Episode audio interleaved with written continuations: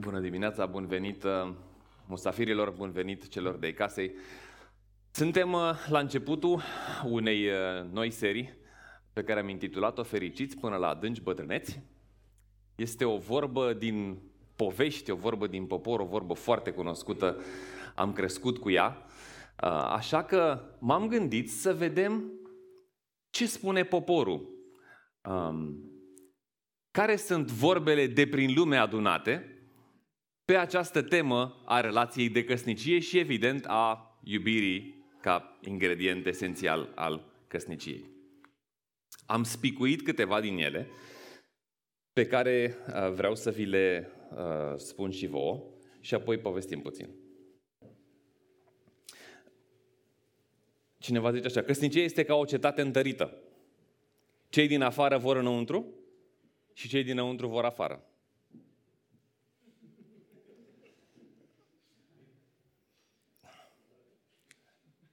Dragostea, zice altcineva, este o nebunie temporară ce poate fi vindecată prin căsătorie. Um, să fii implicat într-o căsnicie este precum acea ceașcă de cafea din fiecare dimineață. Deși o servesc în fiecare zi, încă îmi place. Partenerul de căsătorie este cineva care îți stă alături pe parcursul tuturor necazurilor pe care nu le-ai fi avut dacă ai fi fost singur.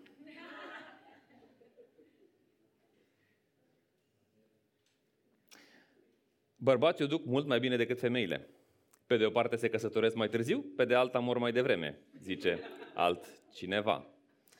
Exprimând în felul acesta credința ai despre căsnicie. Altcineva spune că verighetele sunt cele mai mici cătușe din lume. Hmm. Dragostea, spune altcineva, constă în dorința de a da ce este al tău altuia și de a simți fericirea acestuia ca și cum ar fi a ta.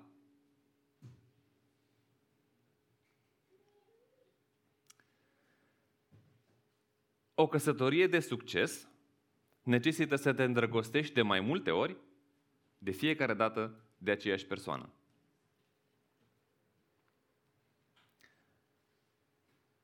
Cea mai bună metodă de a ține minte ziua soției tale este să o uiți odată, zice un alt filozof. um,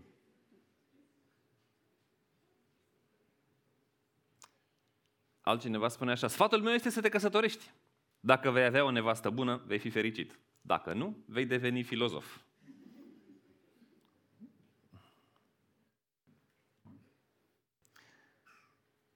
Nu am aflat ce este fericirea decât în momentul în care m-am căsătorit, spune cineva.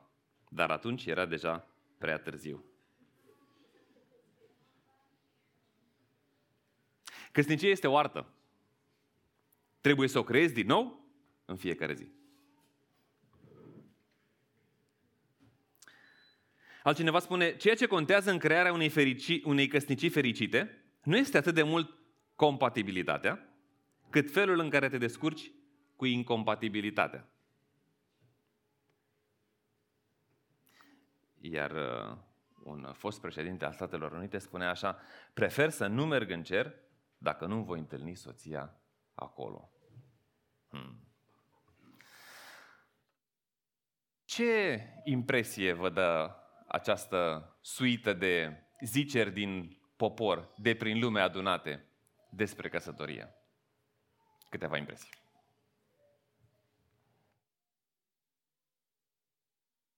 E complicat. Bun.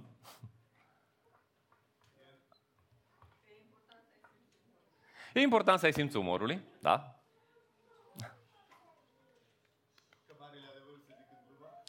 Marile adevăruri se zic în glumă. Mai sunt câteva aici pe care le-am păstrat. Apropo de de glumă, uh, probabil că este adevărat pentru unii, singura bucurie a oamenilor căsătoriți este să participe la căsătoria altora. O bucurie diabolică. Spune ceva despre adevărul experimentat de persoana experimentat de persoana cu pricina. Altceva. Ce, ce alte impresii?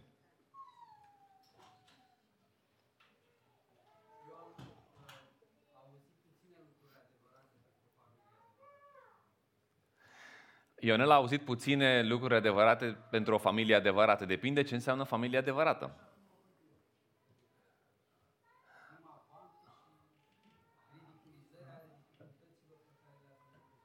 Mhm. Da. Ridiculizări și bancuri ale unor dificultăți din căsnicie, care pentru unii asta este realitatea. Eu cred că exprimă realitatea pentru o parte din oamenii care sunt căsătoriți. Că sunt multe de soiul ăsta uh, de ridiculizare.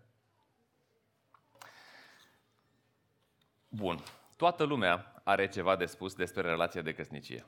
Unii de bine, fiecare sau unii de rău, fiecare în funcție de experiențele avute, de abordarea pe care a avut-o în căsnicie. Filmele au ceva de spus, nu?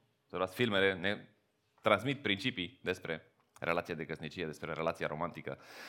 Muzica, muzicienii au ceva de spus, strada are ceva de spus, filozofii au ceva de spus, toată lumea are o părere importantă, o părere despre acest subiect important. Ce ne propunem în seria aceasta este să vedem ce are Dumnezeu de spus despre subiectul acesta. Care e perspectiva lui cu privire la căsătorie, așa cum ne-a descris-o în Biblie, pe care o citim drept cuvântul lui ceea ce el spune cu privire la fel de fel de subiecte ale vieții. De data asta ne oprim asupra căsniciei. Și o să uh, parcurgem trei adevăruri, trei lucruri pe care Dumnezeu le comunică și au vrea să le știm despre căsătorie și care sunt foarte importante. Primul este următorul. Căsnicia este excelentă deoarece este creația lui Dumnezeu. Căsnicia este excelentă este superbă, este foarte bună, este la superlativ, pentru că Dumnezeu este autorul ei. Și pentru asta trebuie să mergem în cartea începuturilor, în cartea Geneza, unde aflăm că Dumnezeu um, a creat toate lucrurile și că atunci când Dumnezeu a creat toate lucrurile, toate erau foarte bune. Biblia descrie felul în care Dumnezeu a pregătit pământul în așa fel încât să fie o, o casă, un cămin pentru primii oameni. Și a creat plante și flori și viețuitoare și climă și natură și um, a creat un mediu idilic pentru, uh, pentru primii oameni. Cu, de asemenea, Dumnezeu spune că a plantat o grădină cu um, râuri care o udau și totul era foarte bine. Iată ce ne spune Apoi, mai departe, după crearea acestui cadru natural, uh, Cartea Genezei, despre ce a făcut Dumnezeu. Astfel Dumnezeu l-a creat pe om după chipul său. După chipul lui Dumnezeu l-a creat. Bărbat și femeie i-a creat. Dumnezeu i-a binecuvântat și le-a zis, fiți roditori și înmulțiți-vă, umpleți pământul și supuneți-l. Domniți peste peștii mării, peste păsările cerului și peste toate viețuitoarele care mișină pe pământ. Apoi Dumnezeu a zis, v-am dat toate plantele care fac sămânță și tot ce se află pe tot pământul și toți pomii care fac fructe cu sămânță în ele, ca să le aveți pentru hrană. Dumnezeu s-a uitat la tot ce a făcut și toate erau foarte bune. Aceasta este descrierea sumară a felului în care Dumnezeu i-a creat pe primii oameni Um, dar cartea ne dă puțin mai jos mai multe detalii, detalii care ne interesează pe noi la subiectul de față. Cum a creat Dumnezeu primii oameni? Luăm lupa și ne uităm mai îndeaproape. Dumnezeu l-a modelat pe Adam, da, Dumnezeu începe cu Adam, l-a modelat din țărâna pământului și a suflat în nările lui suflarea de viață. Iar Adam a devenit un suflet viu. Domnul Dumnezeu a plantat o grădină în Eden, în răsărit. Acolo l-a pus pe Adam, omul pe care l-a modelat. Domnul Dumnezeu a făcut să crească din țărâna pământului tot felul de pomi care sunt plăcuți la vedere și bun de mâncat. De asemenea, în mijlocul grădinii se aflau pomul vieții și pomul cunoașterii binelui și răului. Un râu curgea din Eden ca să ude grădina. Domnul Dumnezeu l-a luat pe Adam și l-a așezat în grădina Eden ca să o lucreze și să o păzească. Domnul Dumnezeu i-a poruncit lui Adam, poți să mănânci din orice pom din grădină, dar din pomul cunoaștere binelui și răului să nu mănânci, pentru că în ziua în care vei mânca din el, vei muri negreșit. Apoi Dumnezeu a zis, nu este bine ca Adam să fie singur. Îi voi face un ajutor potrivit. Foarte interesant cum uh, demersul lui Dumnezeu în crearea acestui ajutor potrivit. Astfel, Domnul Dumnezeu a modelat din țărână toate animalele pământului și toate păsările cerului și le-a adus la Adam ca să vadă ce nume le va da. Și numele pe care, Dumnezeu, pe care Adam l-a dat fiecărei viețuitoare, acela a rămas. Adam a dat nume tuturor, vitelor, păsărilor cerului, fiarelor câmpului, însă pentru el nu s-a găsit niciun ajutor potrivit. Așa că Domnul Dumnezeu a trimis un somn adânc peste Adam, iar acesta a dormit. Atunci Domnul a luat una dintre coastele lui și a închis carnea la locul ei. Și din coasta pe care a luat-o din Adam, Domnul Dumnezeu a făcut o femeie și a adus-o lui Adam. Atunci Adam a exclamat, În sfârșit, aceasta este os din oasele mele și carne din carnea mea. Ea se va numi femeie pentru că a fost luată din bărbat. Femeie fiind substantiv, substantivul feminin al substantivului masculin bărbat în limba originală. De aceea, bărbatul își va lăsa tatăl și mama și se va uni cu soția lui, iar cei doi vor deveni un singur trup. Omul și soția lui erau goi, dar nu le era rușine. Dumnezeu creează toate lucrurile și verdictul lui final este foarte bun. Tot ce a creat Dumnezeu este foarte bun. Omul este creat foarte bun, într-un mediu foarte bun, are o grădină de care să se îngrijească, grădină care trebuie să fi fost superbă. Păi imaginați ce, ce, ce trebuie să fi însemnat grădina Eden? Poate că ați văzut prin poze, fel de fel de grădini aranjate. Păi imaginați ce trebuie să fi fost grădina în care a fost, au fost puși primii oameni. Plante, pomi, animale, râu care trece prin grădină și, și, și o udă. Omul are ce să facă, omul are responsabilitate de a, de a purta de grijă uh, grădinii. Nu tu trafic, nu tu poluare, nu tu stres, nu tu vecini lipsiți de educație, nu tu administrație care să te supere. Totul era superb. Un lucru îi lipsea lui Adam. Îi lipsea un partener. Erau alte animale, apropo, două câte două în perechi, uh, niciunul ca el, însă. Și Dumnezeu, foarte interesant, îl face pe Adam să simtă nevoia după un partener ca el, înainte să-i ofere un partener ca el. Foarte interesant. Și atunci Dumnezeu o creează pe Eva. O creează ca Adam și totuși diferită de Adam. Um, iar Eva nu este mai puțin prejos decât restul creației lui Dumnezeu, adică foarte bună, deoarece exclamația lui Adam uh, atunci când o vede este în sfârșit, în sfârșit, cineva pentru mine, cineva ca mine. Și apoi ne este detaliată uh, prima căsnicie, prima familie din istoria omenirii, cum cei doi vin împreună și nu știm sigur dacă autorul cărții o pune în cuvintele lui sau sunt cuvintele lui Adam, dar indiferent care ar fi, asta este um, prima descriere a relației de căsnicie sau instituției căsniciei și spune așa, autorul, omul își părăsește familia de origine,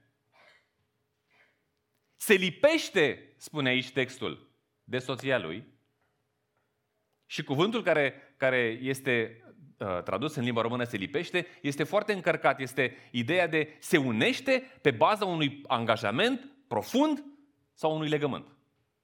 Dar cei doi se separă de propriile familii, se unesc pe baza unui angajament profund numit legământ și, și cei doi devin una. Unitate, exclusivitate, doar ei doi și permanență. Treaba asta este pe viață. Asta este, uh, sunt primele ingrediente, primele uh, coordonate ale căsniciei pe care ni le descrie uh, Cuvântul lui Dumnezeu. Căsnicia, prin urmare, este foarte bună. Atunci când ea funcționează așa cum Dumnezeu a proiectat-o, este foarte bună. Ați experimentat partea asta de foarte bună a căsniciei? Stând și gândindu-ne uh, săptămânile astea, povestim cu Simona, ne-am adus aminte de o mulțime de uh, momente în care exclamația noastră a fost, băi, ce tare, este foarte bine. În perioada de curtare petreceam ore în șir împreună, câte o zi împreună și nu ne mai săturam, nu ne trebuia de mâncare, de băut, de, de absolut nimic. Um, trăgeam de timp cât puteam, seara și ajungeam târziu acasă, dacă nu eram în București, goneam cu mașina ca să reușim să mai ajungem să mai uh, punem capul pe pernă, uh, pentru că era o încântare să fim împreună. Prima ținere de mână. Puh, ce experiență! Simona zicea că câteva zile n-a vrut să se spele pe mâini, ca să nu dispară senzația. Primul sărut, ce să mai spui? Nu vrei să se mai termine. Căsnicia este excelentă, pentru că este creația lui Dumnezeu. Dând uh, fast forward încoace, 16 ani, în vară, vara asta am petrecut vreo două zile, doar noi doi, fără copii. Pentru prima dată, după vreo 3-4 ani, când din cauza aranjamentului nostru noi avem patru copii, nu e așa ușor să lași patru copii în seama altuia, mai ales când unul e mai mic, și după o pauză de luat asemenea uh, mini-vacanțe, am avut una vara asta și a fost superb. Vreme superbă, o soție superbă din punctul meu de vedere, adică eu descriu povestea. Uh, timp relaxant, uh, loc fain. Uh, știu că pe drumul de întoarcere am, uh, am jucat un joc, uh, l-am numit noi Întrecere în complimente. Și ideea era, hai să vedem ce ne place unul la celălalt. Și două ore ne-am spus ce ne place unul altuia. Um, bineînțeles că uh, am, am râs, uh, am, uh, ne-am amintit chestii faine, ne-am amintit chestii profunde, um, experiențe pe care le-am petrecut împreună și ne-am simțit plini. Și concluzia noastră a fost, căsnicia este excelentă, pentru că este creația lui Dumnezeu. Um, nu intru în detalii, pentru că este privat ce se întâmplă în dormitor, dar vă spun că este foarte bine. Toți cei ce au experimentat viața de căsnicie în cadrul ăsta safe și sănătos și de angajament și de termen lung, puteți să confirmați că este foarte bine.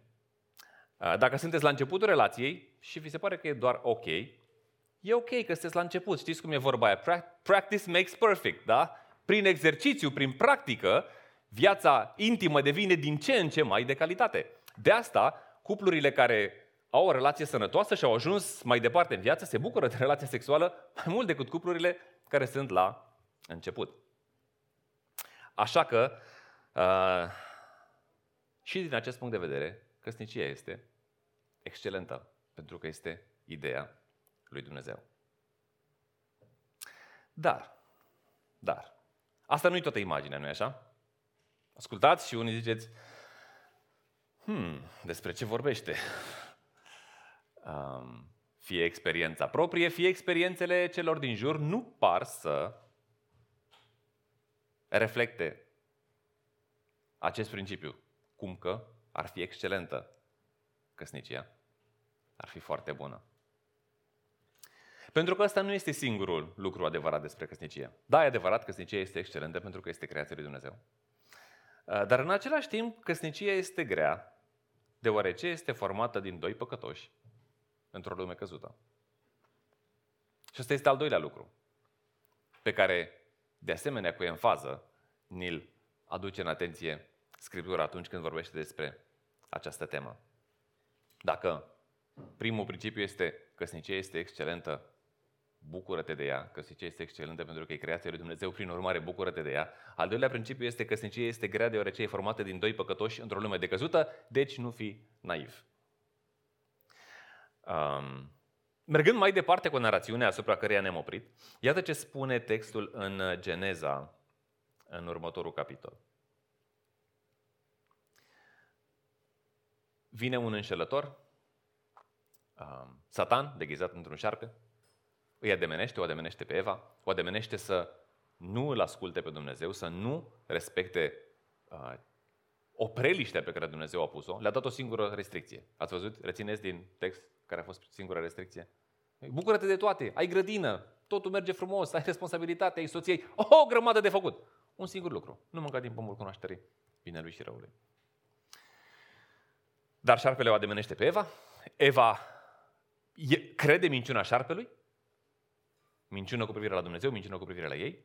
Citiți detaliile în Cartea Genezei, capitolul 3. Mănâncă din, din fructul respectiv. Adam mănâncă și el. Și ce ni se spune? Atunci li s-au deschis ochii. Și nu în mod... Nu-i de bine că li s-au deschis ochii. Și au dat seama că sunt goi.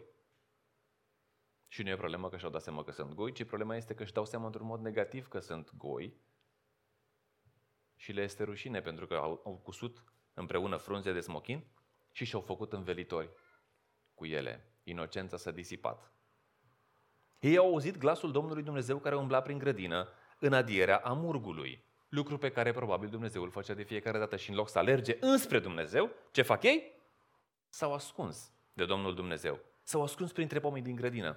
De parcă ai putea să te ascunzi de Cel ce a creat toate lucrurile. Observați ce, ce efect are păcatul atunci când intră în rasa umană? Dar Domnul Dumnezeu l-a chemat pe Adam și i-a zis, unde ești? Ca și cum Dumnezeu n-ar fi știut unde e Adam, nu? Dumnezeu îi dă ocazia lui Adam să vină din ascunzătoare. Îl invită înapoi. Și ce spune Adam? Am auzit glasul tău în grădină, a răspuns el, dar mi-a fost teamă. A fost teamă. De unde apare teama? Nu exista teamă. Altă noutate apărută în urma deschiderii ochilor primilor oameni. Mi-a fost teamă, pentru că eram gol și m-am ascuns. Dumnezeu l-a întrebat, cine ți-a spus că ești gol? Ai mâncat cumva din pomul din care ți-am poruncit să nu mănânci? Femeia pe care mi-ai dat-o să fie cu mine. Mi-a dat din pom și am mâncat, a spus Adam. Ce urât. Ce urât. Asta nu era parte din peisajul inițial, nu? Atunci Domnul Dumnezeu a zis femeii, ce ai făcut? Șarpele! Șarpele m-a înșelat și am mâncat, a răspuns femeia. Domnul Dumnezeu i-a zis șarpelui, pentru că ai făcut aceasta, blestemat ești între toate vitele și între toate animalele. Pe pântece te vei târâ și vei mânca țărână toată viața. Voi pune dușmănie între tine și femeie, între sămânța ta și sămânța ei. El, sămânța, îți va zdrobi capul, iar tu îi vei zdrobi călcâiul. Femeia i-a zis, îți vei mări foarte mult durerile în nașterii. În durere vei naște copiii. Se pare că este o noutate. Dorința ta va fi după soțul tău, pentru soțul tău, iar el va stăpâni peste tine. Iarăși, pare că este o noutate. Iar lui Adam i-a zis, pentru că ai ascultat de soția ta și ai mâncat din pomul din care îți poruncisem să nu mănânci, blestemat este pământul din cauza ta.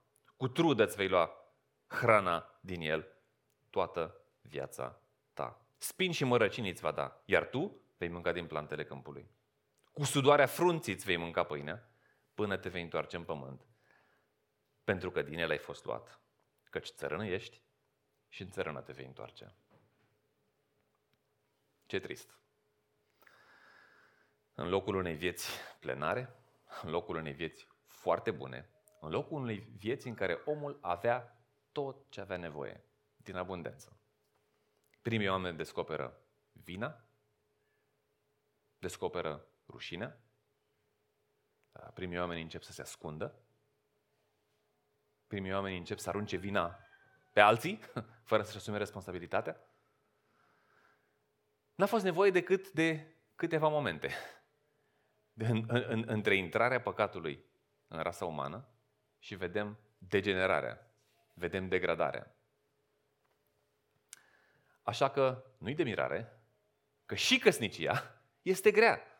Pentru că, pentru că a, a, a, um, relația asta presupune venirea împreună a doi oameni păcătoși într-o lume căzută și cu un inamic, așa cum îl vedem aici, care le vrea rău. Asta este uh, parte din realitatea în care se desfășoară căsniciile noastre. Vin acasă și Simona îmi spune că trebuie să rezolvăm nu știu ce treabă casnică. Eu îi răspund iritat, pentru că știu că n-am nicio soluție, mă gândisem și eu de multe ori la situația respectivă și nu am găsit nicio soluție. Ea se miră de atitudinea mea. Ce s-a întâmplat? De ce ești așa iritat? Eu îmi exprim nemulțumirea că în loc să de bun venit, ea mă întâmpină cu trebuie să facem și pe aia și că nu mi-a picat bine. Ea îmi spune că reacția a fost spontană și că n-a plănuit să mă acuze pe mine. Eu sunt frustrat, ea e mirată și frustrată. Doi oameni păcătoși, trăind într-o lume căzută. Sau, Simon ar fi vrut să petrece în timp vineri seara, iar eu iau tableta pe care o blocase, blocaseră Vlad și Moise și ceea ce mă gândesc este o operațiune de 10-15 minute ca să o deblochez, devine o operațiune de două ore și nici nu reușesc să o deblochez și s-a dus și seara noastră împreună, Simona e supărată, eu sunt supărat de supărarea ei și de supărarea că nu am reușit să deblochez tableta. Doi păcătoși într-o lume căzută. Asta înseamnă uneori căsnicia. Sau ajungem pentru a nu știu câta oară la același subiect de dispută, la același tip de conflict și mă simt ca polițistul care vede o coajă de banană. Nu? Iar, am dat-o în bară, iar același tipar nu vine să cred că am intrat în același ciclu, în aceeași spirală în jos, ca acum 10, 20, 30, 50, 100 de dăți. Căsnicia e grea, deoarece căsnicia este formată din doi păcătoși, într-o lume decăzută, în care avem un inamic care ne vrea răul. Așa că nu trebuie să fim naivi. Dar, de asemenea, asta nu este tot. Ăsta a fost proiectul lui Dumnezeu. O căsnicie foarte bună, de care să ne bucurăm din plin. Astea sunt consecințele intrării păcatului în lume. Căsnicia nu mai este așa cum a intenționat-o Dumnezeu, cel puțin nu mai este aia singura realitate. Realitatea devine gri și amestecată. Și asta ne duce la al treilea adevăr, al treilea principiu pe care Scriptura vrea să-l știm cu privire la căsnicie și anume, căsnicie este cu speranță, deoarece Iisus reprezintă soluția. S-au pus altfel, căsnicie este cu speranță, deoarece Iisus devine mirele care își salvează mireasa, ca să păstrăm tematica aceasta căsniciei. Ce înseamnă asta? Um, okay. Noi trăim de partea asta la altă a evenimentului din Eden, da? după neascultarea primilor oameni, însă tânjim să fi avut ce au avut Adam și Eva. Și de fiecare dată când, când experimentăm licăriri ale acelei tip de experiență în care căsnicia este foarte bună, este wow, cât de tare, ne dorim mai mult din acea experiență. Dar ne găsim deseori um, aglomerați, acaparați de realitatea asta la altă a vinei și rușinii și temerii și dării vinei pe altul și fugii și ascunderii și așa mai departe.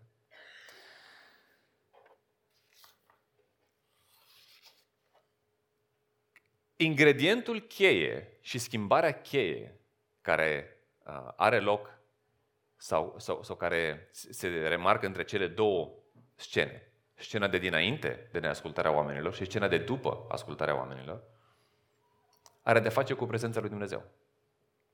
În prima scenă, relația lor este una de perfectă armonie cu Dumnezeu. Nu-i nimic care să-i perturbe.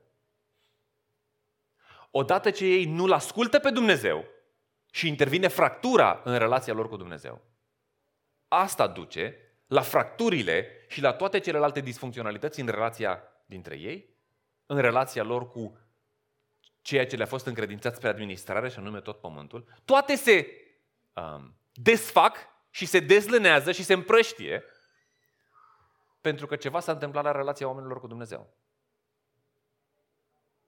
Și atunci, dacă vrem să trăim mai mult din ceea ce au experimentat Adam și Eva, trebuie să umblăm la ingredientul ăsta cheie, care înseamnă relația noastră cu Dumnezeu. Pentru că aici este soluția pentru a avea ceva din ceea ce au experimentat primii oameni sau chiar mai mult decât ceea ce au experimentat primii, primii oameni. Dar cum îl aduci, readuci pe Dumnezeu aproape? Sau cum vii aproape de Dumnezeu. Cum poate El să, să devină parte integrantă a vieții, a căsniciei, a tuturor detaliilor vieții tale, în așa fel încât viața să se ridice la înălțimea proiectului, planului lui Dumnezeu. Este o licărire uh, de speranță în uh, textul pe care l-am citit și am să, și am să recitesc, am să reafirm una dintre lucrurile pe care le spune Dumnezeu. El spune, voi pune vrășmășie, dușmănie între tine și femeie, între șarpe și femeie. Între sămânța ta și sămânța ei și e clar că vorbește despre ceva ce urmează să se întâmple undeva în viitor. Și apoi se referă la sămânța sau la urmașul, un urmaș al femeii care va zdrobi capul șarpelui. Proces în care șarpele va zdrobi călcâiul urmașului femeii. La ce se referă? Um, un alt text, mult mai târziu, la niște milenii depărtare, um, Apostolul Pavel scrie o scrisoare bisericii care se află în Efes. Și iată ce le spune el um, destinatarilor lui. El spune așa. Soților, iubiți-vă soțiile așa cum și-a iubit Hristos biserica. Ce, în ce fel și-a iubit Iisus biserica? El s-a dat pe sine pentru ea ca să o sfințească, curățind-o prin spălarea cu apă prin cuvânt, pentru a-și o înfățișa în toată slava, fără pată, fără zbârcitură sau altceva de felul acesta, ci sfântă și fără cusur. Schimbând uh, uh metafora, Iisus, sămânța femeii, anunțat, care urmează să vină să străbească capul șarpelui. Nu? Iisus este sămânța femeii care face lucrul ăsta. Iisus este cel care prin moartea lui, prin moartea lui pentru noi și în locul nostru, zdrobește, frânge puterea păcatului, puterea morții și puterea diavolului. Da? Face sacrificiul ăsta suprem pentru ca să ne aducă pe noi înapoi în relația cu Dumnezeu, pentru că nu, ne, ne dă uh, Apostolul Pavel și alți autori ai Scripturii detalii în restul, în restul Scripturii, faptul că prin ceea ce a făcut Isus pentru noi, prin credința, prin punerea încrederii în ceea ce a făcut El pentru noi, suntem parte din ceea ce uh, Noul Testament numește mireasa lui Isus. Foarte interesant. Uh, compară relația dintre soț și soție cu relația dintre el și oameni. Și el devine mirele care vine și își dă viața ca să răscumpere sau să scoată mireasa lui căzută și afundată în păcatul datorat neascultării primilor oameni care apoi se perpetuează și nu face decât să crească exponențial. Își scoate mireasa din uh, uh, destinul ăsta aparent și o curățește, o sfințește uh, și spune că să o facă fără pată și fără niciun fel de uh, defect. Prin credința în Isus, păcatele noastre sunt iertate, puterea păcatului, a lui Satan și a morții sunt frânte, primim resurse dincolo de noi înșine, să gestionăm diversele situații ale vieții, inclusiv relația de căsnicie. Și cu toate că rămânem în prezența păcatului, cu toate că păcatul este pe lângă noi, primim noi posibilități, primim noi unelte, primim noi resurse. Iisus spune la un moment dat, eu am venit ca oile să aibă viață și să o aibă din abundență. Și mie îmi sună la Eden, nu? Eu am venit ca cei pe care eu i-am creat să aibă viață și să o aibă din belșug, să aibă de toate, să nu le ducă, să nu ducă lipsă de nimic. Ăsta e planul. Ăsta este planul lui Dumnezeu. Așadar, dacă vrem să experimentăm căsnicia aia foarte bună, căsnicia aia de calitate excelentă, avem nevoie de Isus. Avem nevoie ca El să devină mediatorul între noi și Dumnezeu. Pentru ca, revenind la relația cu Dumnezeu pentru care am fost creați, um, să putem să ne bucurăm de bunătatea căsniciei. Um, un alt autor al, al, uh, din Noul Testament, în uh, Cartea Evrei, spune așa. Fiindcă avem un mare preot. Deci folosește o terminologie um, care se referă la închinarea pe care evreii o aveau la templu, în care marele preot era mediatorul între oameni și Dumnezeu. Și spune, avem un mare preot, un mediator între noi și Dumnezeu, care a străbătut cerurile pe Iisus, Fiul lui Dumnezeu. Îi încurajează pe creștinii ăștia să ne ținem tari în mărturisirea noastră. De ce?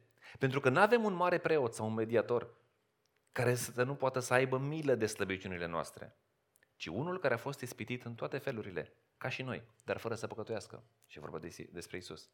Așadar, pentru că asta e realitatea, pentru că nu doar că Dumnezeu a creat lucrurile bune, nu doar că ele au fost stricate, ci Dumnezeu a pregătit o soluție, pentru că asta e realitatea, să ne apropiem cu îndrăzneală de tronul Harului, adică de Dumnezeu care vrea să ne ofere har, ca să primim îndurare și să găsim har care să ne ajute la timpul potrivit. De asta au nevoie căsniciile noastre. Avem nevoie din nou și din nou, când experimentăm frustrarea, când experimentăm păcatul, când experimentăm vina, când experimentăm rușinea, când ne vine să dăm vina pe celălalt, avem nevoie să ne oprim și să ne întoarcem înspre Isus. Pentru că acolo găsim iertare, acolo găsim har, acolo găsim acceptare în ciuda păcatelor noastre, acolo găsim resursele de care avem nevoie noi înșine și acolo găsim resursele de care are nevoie căsnicia, căsnicia noastră. În, eram în primii ani de căsnicie, nu mai știu exact când. Dar țin minte că în contextul eșecurilor mele repetate, în mod special la mine eșecurile repetate au fost în, în a-i purta de grijă emoțional Simone. Um, și, um, și îmi amintesc și acum prima dată sentimentul ăla de descurajare. După N cicluri în care Simona se simte neiubită de mine, eu mă gândesc, eu știu că o iubesc, dar nu știu cum fac, că nu reușesc să o arăt prea bine, dar așa se simte și găsim care e buba și o reluăm și o fac din nou polițistul cu coajă de banană de multe ori, așa, um, și, și, și, și țin minte și acum pentru prima dată că m-am gândit, băi, ce incompetent sunt. Deci am ajuns la realizare, eu nu sunt în stare să-mi iubesc soția așa cum are ea nevoie. Și a fost foarte descurajator. Pentru că mă, mă gândeam, bă, nu știu cum încearcă alții să iubească N femei. Eu nu reușesc să iubesc una bine. Um, da, nu înțeleg. Um, dar a fost foarte descurajator. Și atunci am avut nevoie de Evanghelie. Și realitatea este, așa este. Tu nu ești în stare. Pe propriu, cu resursele tale, cu ce ai tu din Adam, da, și din neascultarea primilor oameni, nu o să-ți poți iubi soția așa cum are ea nevoie. Pentru că tu ai nevoie de Isus. Și am avut nevoie, în primul rând, să mă întorc eu la Isus și să, să, să nu mă autoflagelez și să spun eu nu sunt în stare, vai de mine, asta este, capul în pământ și mă dau bătut. Și să zic nu. Isus mă iartă și mă iubește, așa cum sunt. Isus a venit să mă ia exact de acolo de unde sunt eu, să mă, îmi ierte păcatele și să-mi dea resurse noi. Și atunci, e adevărat că eu nu pot.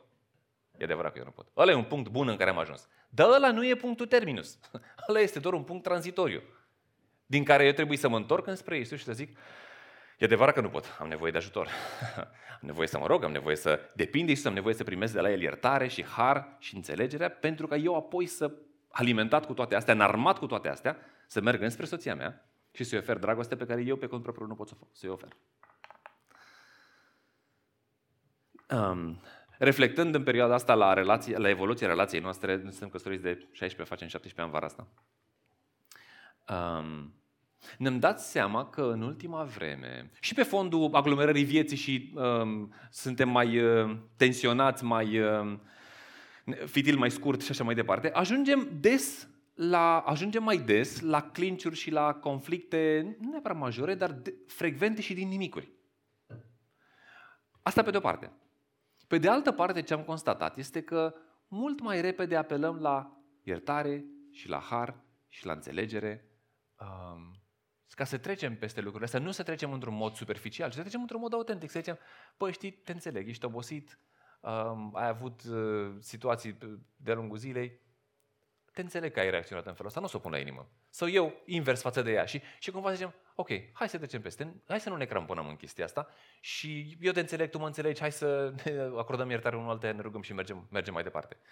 Um, foarte interesantă ni s-a părut uh, descoperirea asta, pentru că probabil la început gestionam cu mai multă răbdare și mai multă atenție conflictele noastre, dar eram și mai uh, neîndemânatici în a apela la Isus și la resursele Lui și a ne oferi unul altuia înțelegere, um, har, iertare și să o luăm de la capăt, fără niciun fel de supărare, fără niciun fel de, de uh, resentimente. E, e unul din lucrurile la, la, care, la care mă gândeam. Ce aș vrea să facem în momentele următoare este un lucru cu care noi suntem foarte familiarizați, cei care suntem parte din, din, uh, Biserica Misiodei. Dacă sunteți musafiri, s-ar putea să nu fie așa de familiar, așa că o să, o să vă, vă explic despre ce este vorba. Pentru că noi credem că Isus este așa de central și esențial pentru toată viața. Acum vorbim despre căsnicie și descoperim cum el este esențial și necesar, absolut necesar pentru o relație de căsnicie, dar credem că el e necesar pentru orice alt aspect al vieții. Ne oprim și facem ceea ce el ne-a spus atunci când a, și-a încheiat misiunea pe pământ și a zis, și o să aveți nevoie de mine tot timpul, cam asta e ideea. O să aveți nevoie de mine tot timpul și aveți nevoie de elemente care să vă reamintească frecvent de faptul că eu sunt soluția pentru realitățile voastre, situațiile voastre, problemele voastre, în cazul nostru, căsnicia voastră.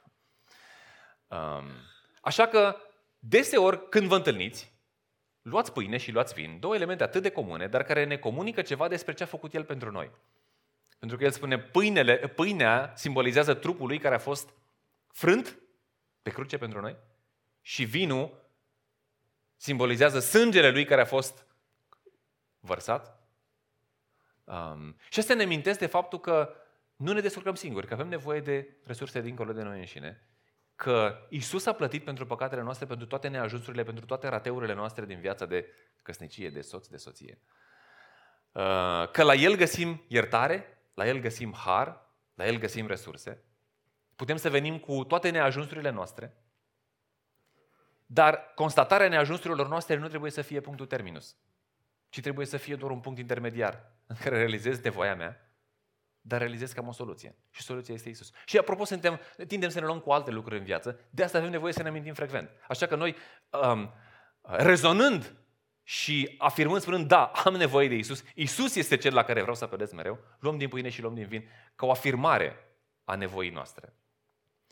Uh, toți cei care rezonăm cu asta, haideți să luăm din pâine și din vin. Sunteți poate o parte care nu v-ați pus problema și n-ați, n-ați gândit lucrurile din paradigma asta. Și ok. Um, e, e o ocazie de a reflecta și a vă gândi voi și vă cum vă raportați și ce credeți despre, despre lucrurile astea.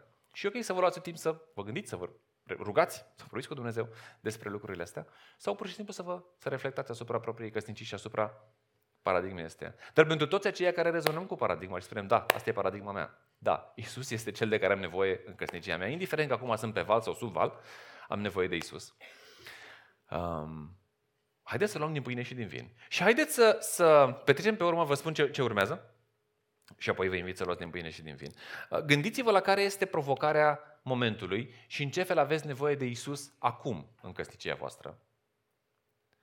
Um, pentru că, pe urmă, vreau să luăm din pâine, să luăm din vin um, împreună, să ne rugăm și apoi să avem o, un timp de stat la povești un pic împreună, că mai avem timp, da, nu ne grăbim, um, dar vă invit să luați momentan pâine, vin, mergeți înapoi în locurile voastre, stăm și petrecem un pic de timp rugându-ne, gândindu-ne, uh, după care eu vreau să închei cu rugăciune și apoi stăm de vorbă.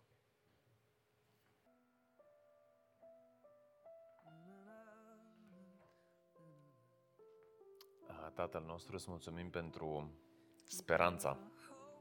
Mulțumim că într-o lume căzută, cu oameni păcătoși, cu un dușman care caută să ne distrugă viețile, să mulțumim că putem avea speranță și că speranța asta ne-a fost adusă prin Isus. Și venirea Lui este speranță și veste bună pentru că nu a venit să ne judece așa cum meritam, ci a venit să ne salveze așa cum nu meritam. Și a venit să ne salveze cu un cost enorm pentru sine și suntem așa de recunoscători că uh, acest cost enorm nu l-a dat înapoi, uh, nu l-a făcut să uh, se oprească atunci când a văzut cât de greu este, ci a continuat să meargă înainte uh, și și-a dat viața, uh, trupul lui a fost frânt, sângele lui a fost vărsat. Um, el și-a asumat păcatele noastre, și a murit pentru ele.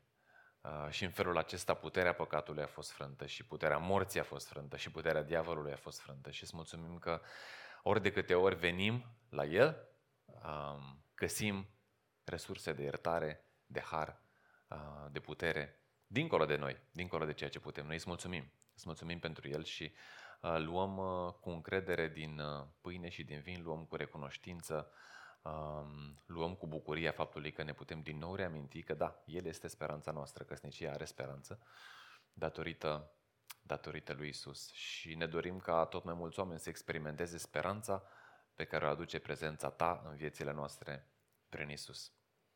Așa că îți mulțumim în numele Lui. Amin. Dacă astea sunt principiile, ce facem noi? Um, nu vreau să rămânem doar cu idei, pentru că ideile bune ne vor duce întotdeauna la acțiuni bune. Și dacă ăsta e planul lui Dumnezeu, căsnicie excelentă, pentru că e planul lui și vrea să ne bucurăm de ea. Dacă, pe de altă parte, trăim într-o lume căzută, așa că e grea căsnicia, pentru că noi suntem păcătoși și mediul este împotrivitor. Dar în Isus avem speranță, pentru că El este mirele care a venit să ne salveze și să ne facă pe, pe, noi, pe noi mireasa Lui. Atunci ce avem de făcut? Hai să ne gândim un pic la Adam și la cealaltă sarcină pe care avea el de a, Adam și Eva, de a purta de grijă grădinii. Bineînțeles că înainte de, cădere, înainte de căderea primilor oameni, era ușor să porți de grijă grădinii. Nu? Sunt convins că purtarea de grijă, uh, lucru în natură, era o delectare pentru Adam și pentru Eva. După ce păcatul intră în omenire, pământul încă de roade. Dar Dumnezeu îi spune, și toți agricultorii știu și toți cei care ați făcut ceva, uh, fost, uh, operațiuni agricole știți, că e mult mai greu. nu mai e așa ușor. Dacă nu vine ploaie, trebuie să rezolvi cu apa, să-l irigi. Crezi bălării, crezi buruieni, trebuie să le plivești. Uneori trebuie să dai fertilizator pentru că pământul nu mai este la fel de, de calitate. Trebuie să depui efort și muncă, în același timp însă cu muncă și efort, te poți bucura de roade. Cam ceva de genul ăsta este și cu relația de căsnicie. Sigur că pentru Adam și Eva lucrurile mergeau aproape de la sine. După episodul căderii, e nevoie de mult mai multă intenționalitate. Ai obstacole, ai um, um, elemente care te împiedică. Dar asta nu înseamnă că stăm resemnați cu mâinile în sân. Pentru că se poate. Um, dar e nevoie de cultivare, e nevoie de irigare, e nevoie de smulgerea buruienilor, e nevoie de fertilizare. Ai nevoie să aduci elemente care să facă grădina să rodească. Și vreau să gândim uh, căsnicia noastră ca o pe o grădină. Nu? Dacă vrem să avem o grădină frumoasă, avem nevoie să-i purtăm de grijă. În ce fel purtăm noi de grijă căsniciei noastre? Și astea sunt um, implicațiile, uh, implicațiile practice. În ce fel cultiv relația cu soțul sau soția. Cum o hrănesc? În ce fel sunt atent la buruienile care tind să apară? Să le smulg? În ce fel păzesc grădina căsniciei mele de pericolele din exterior? Cum purtăm de grijă grădinii noastre? Vreau să vă dau un exemplu, două și apoi aș vrea să, să colectăm împreună.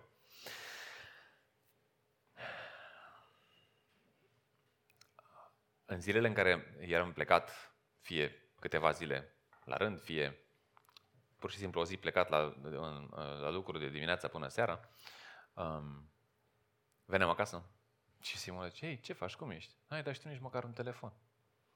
Puh. Pentru a pe oară. Da. Um, și, și ce se întâmpla în mintea mea în, în momentele erau, ok, eu o iubesc pe Simona, bineînțeles că iubesc pe Simona, dar acum eram la treabă și când sunt la treabă, eu sunt la treabă. Când am ceva de făcut, eu sunt, eu, eu sunt pe, eu funcționez, ca să înțelegeți puțin, pe principiu dăm un lucru de făcut și lasă-mă cu lucrul la până îl termin. Și nu stau să mă opresc, să, da? De exemplu, la școală cel mai eficient eram, îmi dai o carte, ok, eu dimineața, o termin seara, fac raportul și am terminat. Am un proiect de 20 de pagini, l-am apucat dimineața, stau cap coadă până a doua zi dimineața, l-am terminat și l-am predat. Așa funcționează cel mai bine. Okay. Paranteză. Um, deci, noi iubesc pe Simona? Cum poți să fii așa insensibil? Cum poți să fii așa de uitu? Cum poți să... Cum poți să... Bineînțeles că luam hotărârea de acum înainte, de fiecare dată când sunt plecat, o să sun. Bineînțeles că s-a întâmplat din nou. Um, și mi-am dat seama că, iarăși apelând la felul în care funcționez eu, am nevoie să îmi notez. Și am început să-mi pun în agenda, oprește-te și sună pe Simona. Bip, bip, bip, oprește și sună pe Simona. Um, la început uh, a fost destul de uh, nu era vorba că eu nu, nu iubeam și aveam nevoie să-mi programez iubirea, dar aveam nevoie să mă opresc din ceea ce făceam ca să dau atenție iubirii soției mele. Și am început să fac asta și foarte am început să-mi programez multe, că nu era doar telefonul care tindea să fie înghesuit într-un colț în viața mea când eram aglomerat. Când eram aglomerat, Simona cu totul era înghesuită în viața mea și aveam, eram focalizat pe ceea ce aveam eu atunci de făcut. Um, și erau perioade în care Simona se simțea neglijată și bineînțeles că în perioadele alea iarăși îmi puneam în agenda timp cu Simona, stai de vorbă cu ea, mergem în oraș. D- dacă nu era programat, nu se întâmpla. Ce am observat însă este că făcând asta, ani de, de, de rândul, uh, am început să o fac fără să fie nevoie să mai programez. Să mă opresc, bă, oare ce face Simona? Foarte ne conform cu felul meu de a funcționa. Um, pentru că am fost foarte dornic să schimb ceva la tiparul ăsta care nu alimenta, care nu prin care nu purtam de grijă în mod sănătos relației noastre și era o perioadă în care relația noastră, din punctul meu de vedere, era abandonată undeva și începeau să puteau să apară bălării că nu le vedeam, pentru că eram ocupat de altceva, și să dau atenție constantă grădinii noastre, căsniciei noastre. Și pentru că asta era tendința mea, să funcționez pe episoade și pe perioade, asta a fost ceva ce, um, ce m-a ajutat să fiu, um, să fiu consecvent. Am început chiar să-i trimit mesaje. Sau se făcea soare. Um, da. Găsim că e foarte de folos pentru noi să avem timp ritmic. Și cred că toți avem nevoie de timp ritmic, fiecare ritmic înseamnă, poate să însemne na, nu, cu nuanțe diferite. Dar pentru noi timpul de seară după ce culcăm copiii, nu de fiecare dată, mai ales în ultimii ani, se vedem cine supraviețuiește culcării lui Moise, cine supraviețuiește treaz culcării lui Moise. Uh, dar uh, căutăm să ne dăm timp de câteva ori pe săptămână, uh, seara după ce doarm copii, uh, căutăm să avem, uh, să ieșim noi doi singuri și iarăși a fost o perioadă, au fost perioade în care a fost mai greu să facem asta și am făcut-o mai rar și căutam să profităm de ce putem face în interiorul casei. Acum reușim și să mergem afară, ne luăm timp fără să mai chemăm pe cineva, să facem aranjamente de babysitting și așa mai departe. Au mai crescut copiii, asta este beneficiu, uh, unul dintre ele. Dar, dar a acorda atenție constantă relației noastre e unul din, uh, din ingredientele cheie, cred eu, ale a ceea ce înseamnă să îngrijești, să porți de grijă relației de căsnicie.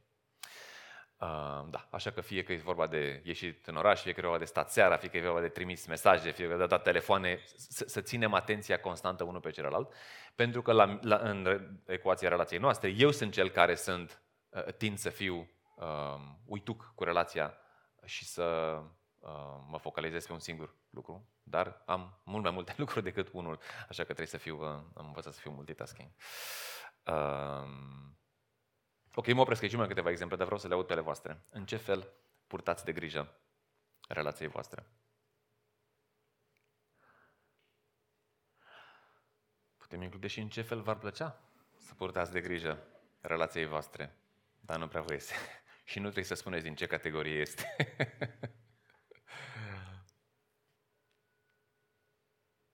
Vreau să furăm idei unii de la alții, asta este uh, sensul.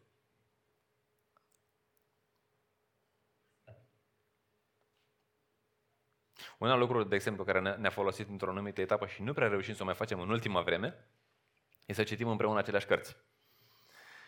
Și, și nu neapărat despre căsătorie um, să citim împreună cărți asemănătoare și să, sau, sau aceleași cărți și să le discutăm.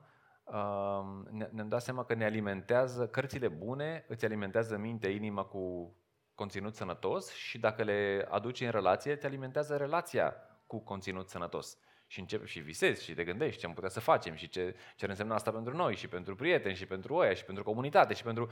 Și alimentează relația cu um, cu conținut sănătos. Nu știu dacă faceți asta, dar um, e o idee bună pe care putem să o facem și noi din nou. Super. Deci eliminarea distragerilor tehnologiei și eventual altor distrageri, fiecare ce distragere are, dar tehnologia este un factor de distragere în viețile majorității sau ale tuturor. Bun, mulțumim Bogdan. Fain. Altceva. Ce faceți voi pentru a cultiva relația? Pentru a o proteja? Pentru a o hrăni?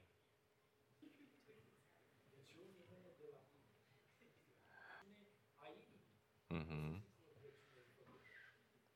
Foarte fain. Mulțumim, Eugen, pentru transparență și uh, ne regăsim, nu? Știm ce înseamnă să ne dorim ceva și să știm că e bun, dar să fim atrași de altceva care ne hrănește, nu într-un mod neapărat negativ, dar te distrage de la alte lucruri mai importante. Foarte, foarte fain. Rugăciune împreună. Foarte fain. Și nu-i neapărat ușor.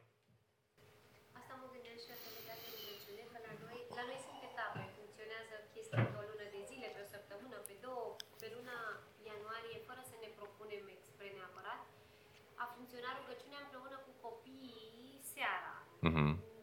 Până atunci o făceam unul dintre noi cu copii. Ăla pe care da, se ducea și se ruga. um, și am zis, hai să ne rugăm amândoi în genunchi. Mi-aminteam că noi făceam asta când eram mici. Și a funcționat, a funcționat cred că toată luna ianuarie și ceva din februarie. Și mi s-a părut foarte fain și ca practică și pentru noi doi uh, și pentru copii. Mm, da, mi s-a părut că a clădit mult la, hmm. la relația noastră și pentru că rugăciunile noastre nu erau doar ce vreme frumoasă, chiar ne rugam, chiar mă gândeam că eu mă plictiseam când se ruga tata când eram mică. Și acum, Cosi zice la da, da, voi vă rugați o grămadă. Dar da, cumva ne aducea minima noastră transparentă înaintea lui Dumnezeu de față cu copiii și mi s-a părut benefic și pentru noi doi și pentru Super. Deci rugăciunea împreună și nu doar voi împreună, ci împreună cu copiii. Fain. Fain. Alte practici care alimentează, care cultivă relația. Mm-hmm. Fain. Procesarea deciziilor nu doar a celor majore, ci a celor de zi cu zi împreună pentru a înțelege în ce fel uh, ajungem împreună la decizia respectivă. Fain. Altceva, altcineva.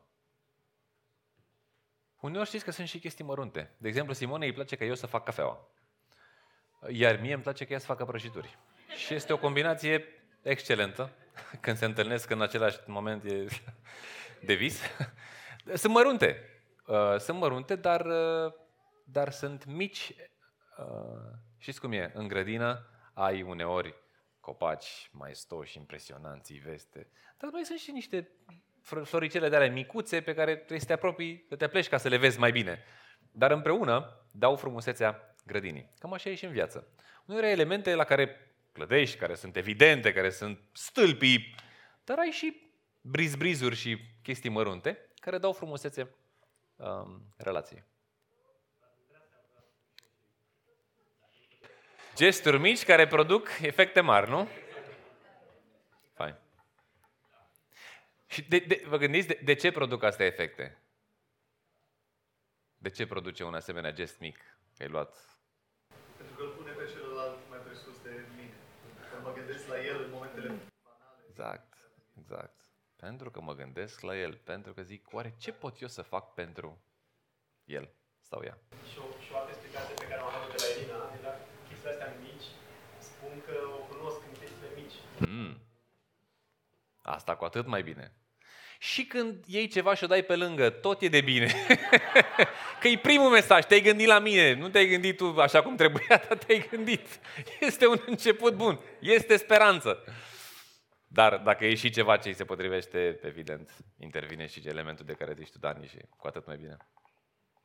Fain, fain. Alte lucruri. Mai sunt, hai să mai luăm două, trei și încheiem.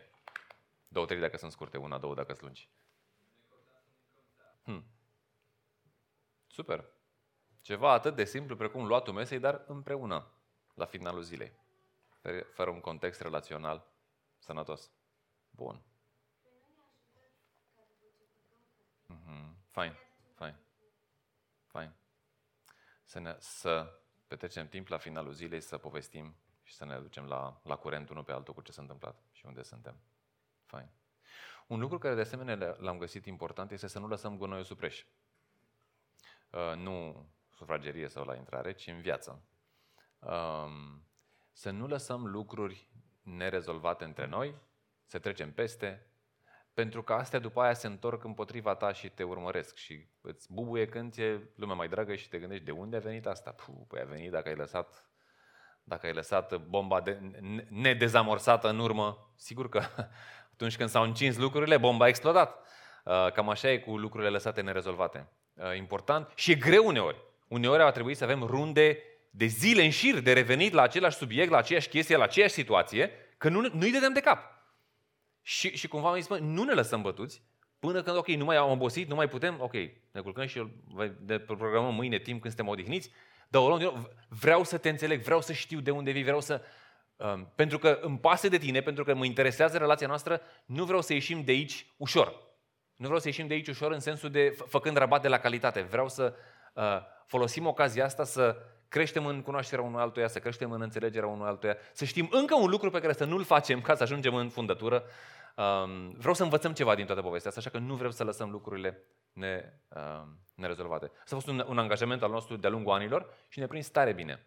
Pentru că nu ne-am trezit cu, da, ți-am zis eu, da, ți-am făcut eu, da, ți-am... Să aducem din urmă, da, să devenim istorici, să aducem din urmă uh, chestii, pentru că le-am rezolvat. Și eu le-am rezolvat, zicem noi, cât am putut de bine. Asta a fost o altă practică de a ține grădina noastră curată de buruienile care oricum apar. Da. Ok. Este adevărat. Seria asta, apropo, ca să știți ce urmează, seria asta o să o conducem și o să facem împreună cu Dave, Dave și Jennifer. Și vor fi momente în care vor fi, vom fi în cuplu. A fost planul sau a fost dorința, intenția asta și de data asta, nu s-a materializat. Simonei nu este cel mai la îndemână să își comunice lucrurile așa public, dar uh, am zis că e ok, facem excepție astăzi, dar uh, pe viitor uh, vom crea cadru mai potrivit în așa fel încât să poată fi și pentru ea un, uh, un cadru în care să exprime da, punctul celălalt de vedere, că este valoros. De acord, Ionel. Da, da. Interesant, să faci primii pași atunci când e conflict. Și acum, apropo de unghiuri și puncte de vedere, am avut discuții lungi, poate reluăm la, o, la una din episoadele următoare, cum am uh, gestionat dinamica asta de așteptarea ca unul să vină și celălalt să se simtă, ok, vin o dată de, două, de 20 de ori, de 30 de ori, de 80 de ori, dar poate ar fi bine să mai învațe și celălalt drumul și discuția, am avut discuții interesante pe tema asta, dar nu avem timp. Astăzi, într-un episod viitor, cred că este un bun moment să punem punct uh, uh discuției noastre.